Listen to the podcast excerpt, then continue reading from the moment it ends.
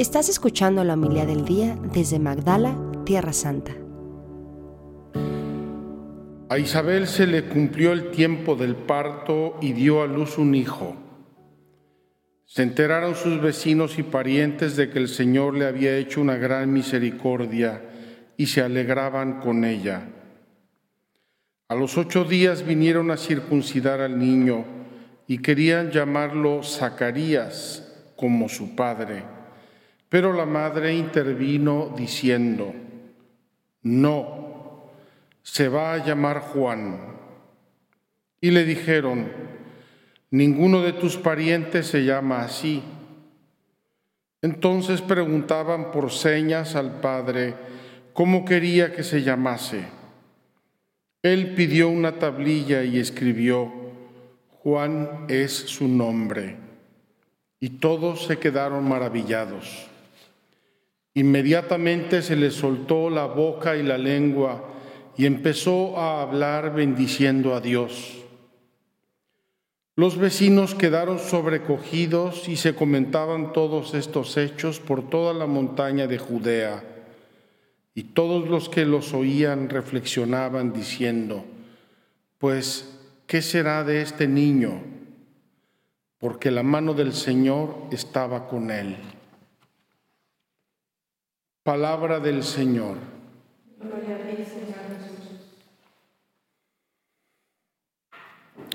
Mis queridos hermanos, seguimos montando nuestro nacimiento. Como les decía hace unos días, esta novena, ah, estos días previos a la Navidad, vamos poniendo cada día uno de los grandes personajes del nacimiento. Y alguna persona me hizo presente que normalmente en el nacimiento no está Juan Bautista, ni Zacarías, ni Isabel, pero yo sí he visto nacimientos donde está Isabel, Zacarías, Juan Bautista, y luego está el nacimiento, y luego están los pastores y los reyes. No podemos de ningún modo separar este hecho y estas personas del misterio de la Navidad. Desde que el ángel Gabriel anunció a la Virgen que sería la Madre de Dios, allí puso ya en, en la escena a Isabel y con Isabel a Zacarías y con Isabel y Zacarías a Juanito mi tocayo.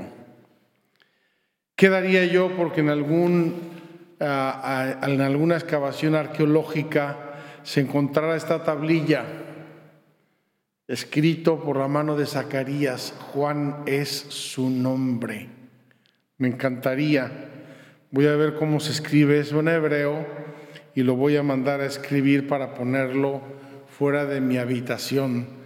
Juan es su nombre. Me encanta mi nombre porque significa consolación de Dios. Y si se fijan, la primera lectura de hoy, estamos hablando del profeta Malaquías, nos trae, nos recuerda lo que también eh, Zacarías va a decir cuando profetiza que van a ser Juan Bautista, o cuando le dice el ángel que van a ser Juan Bautista. Dice, convertirá el corazón de los padres hacia los hijos. Una de las fracturas más profundas que puede tener nuestra humanidad es la división de las familias.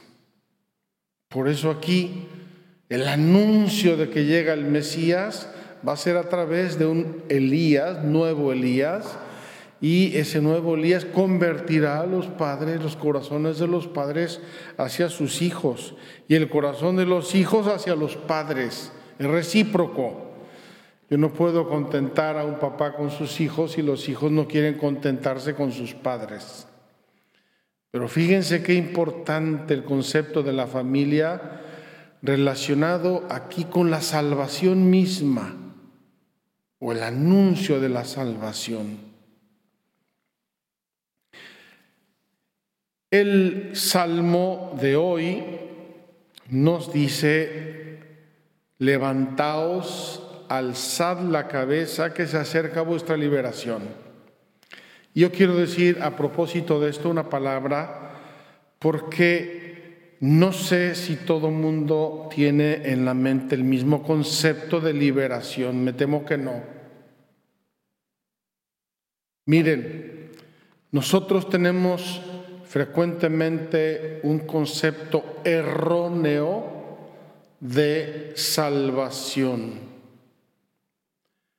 Porque nosotros nos vamos inmediatamente a una dimensión temporal, terrenal de la salvación.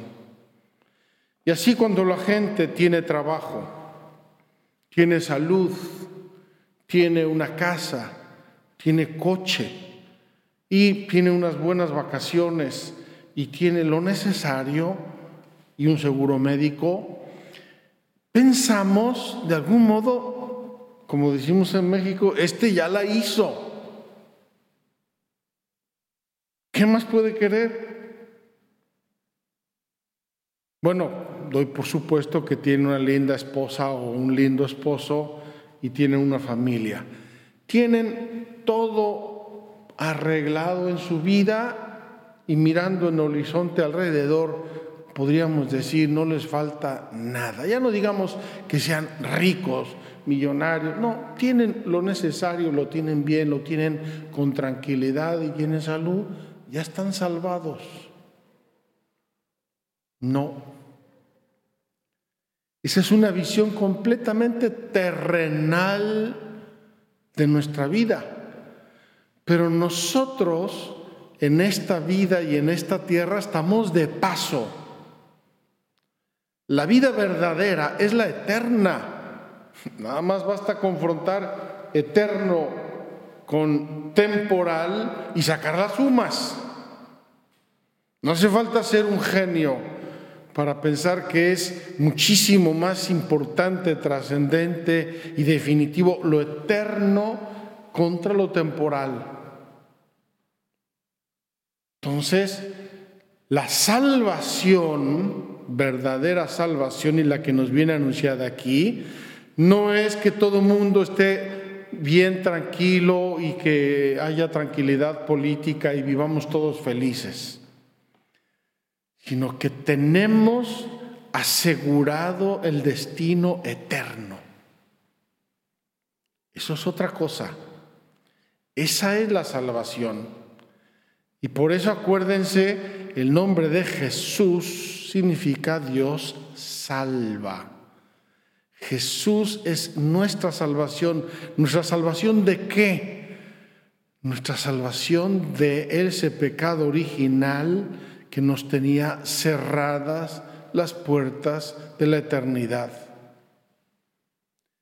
Si nosotros no entramos en esta óptica, de eternidad y tiempo, de trascendencia y de inmanencia, entonces la acción de Jesús es como un poquito de sal que le ponemos a la comida. Muy malo, muy pobre, muy miope esa visión de, de la vida cristiana y de Cristo mismo.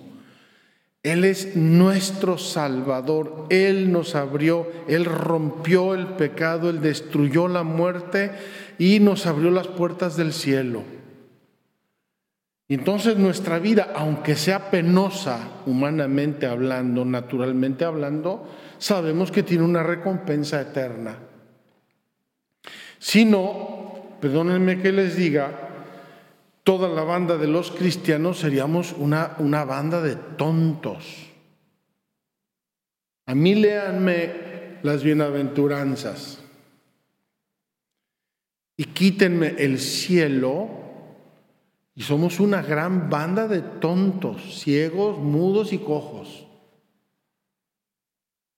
Si me ponen el cielo, entonces no somos una banda de tontos, somos muy inteligentes y muy bendecidos por Dios. ¿Por qué? Porque aunque en la vida temporal hayamos de pasar por dificultades, por penas y por sufrimientos, nos espera una eternidad feliz, santa, en la presencia de Dios. Volvemos a esa creación original de la que nos echó el pecado, volvemos ahí a la amistad, a la familiaridad eterna con Dios. Qué importante es este concepto que normalmente aprendimos, espero, de niños. Quizá lo aprendimos con dibujitos. El pecado original, la manzanita, eh, el demonio ahí enredado en un árbol. La imagen es, es indiferente si es más o menos seria, grave o tenebrosa. El concepto es lo importante y es Jesús que viene a devolvernos esa gracia. Qué hermoso, queridos hermanos, escuchar este Evangelio el día de hoy y decir, estamos listos, que venga, que llegue. Ya está la Virgen, ya está San José, ya está Zacarías, ya está Isabel, ya está Juanito, mi tocayo nada más falta la, mula y el buey, y ahí me apunto yo gustoso a ser voluntario, y con eso tenemos ya eh, preparado nuestro nacimiento 2023. Quiero terminar con una idea que leí hace muchos años en eh, un libro, bellísimo libro de Monseñor Luis María Martínez. Monseñor Luis María Martínez fue arzobispo de la Ciudad de México muchísimos años. Era un grande místico. Dicen que era muy feo físicamente y él hacía broma de eso, pero tuvo la gracia de compartir su ministerio con almas muy santas, entre otras la beata Conchita Cabrera de Armida, de quien fue director espiritual. Y en un libro sobre la Navidad, repito, lo leí hace muchos años, él decía que las almas frecuentemente sufren y se lamentan por sus pecados, por sus defectos, por sus imperfecciones, y muchas veces tendemos a a un cierto victimismo, qué poco soy, qué porquería, mira, siempre caigo en lo mismo, tengo muchos defectos. Y él hacía una comparación preciosa. Decía, ¿qué escogió Jesús para nacer? ¿Un palacio, el palacio del emperador? No, y podía haberlo hecho. Escogió una gruta fría, maloliente, llena de animales, y en, en ese ambiente nuestras pobrezas y miserias quedan perfectamente ubicadas. Allí es a donde quiere venir Jesús. Ábrele tu corazón. Es pobre, es pecador, ha tenido problemas, ha tenido vicios, ha tenido caídas, ha tenido adicciones, lo que sea, lo que sea, queda perfectamente en ese contexto que Él escogió para nacer. Queridos hermanos, abramos pues nuestro corazón a Dios que quiere venir una vez más, quiere venir al mundo, quiere venir a la iglesia, a nuestras familias, a todos y cada uno de nosotros y quiere ser el príncipe de la paz, nuestro Salvador. Que así sea.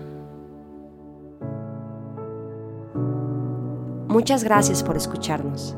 Si quieres conocer más acerca de Magdala, síguenos en YouTube y Facebook.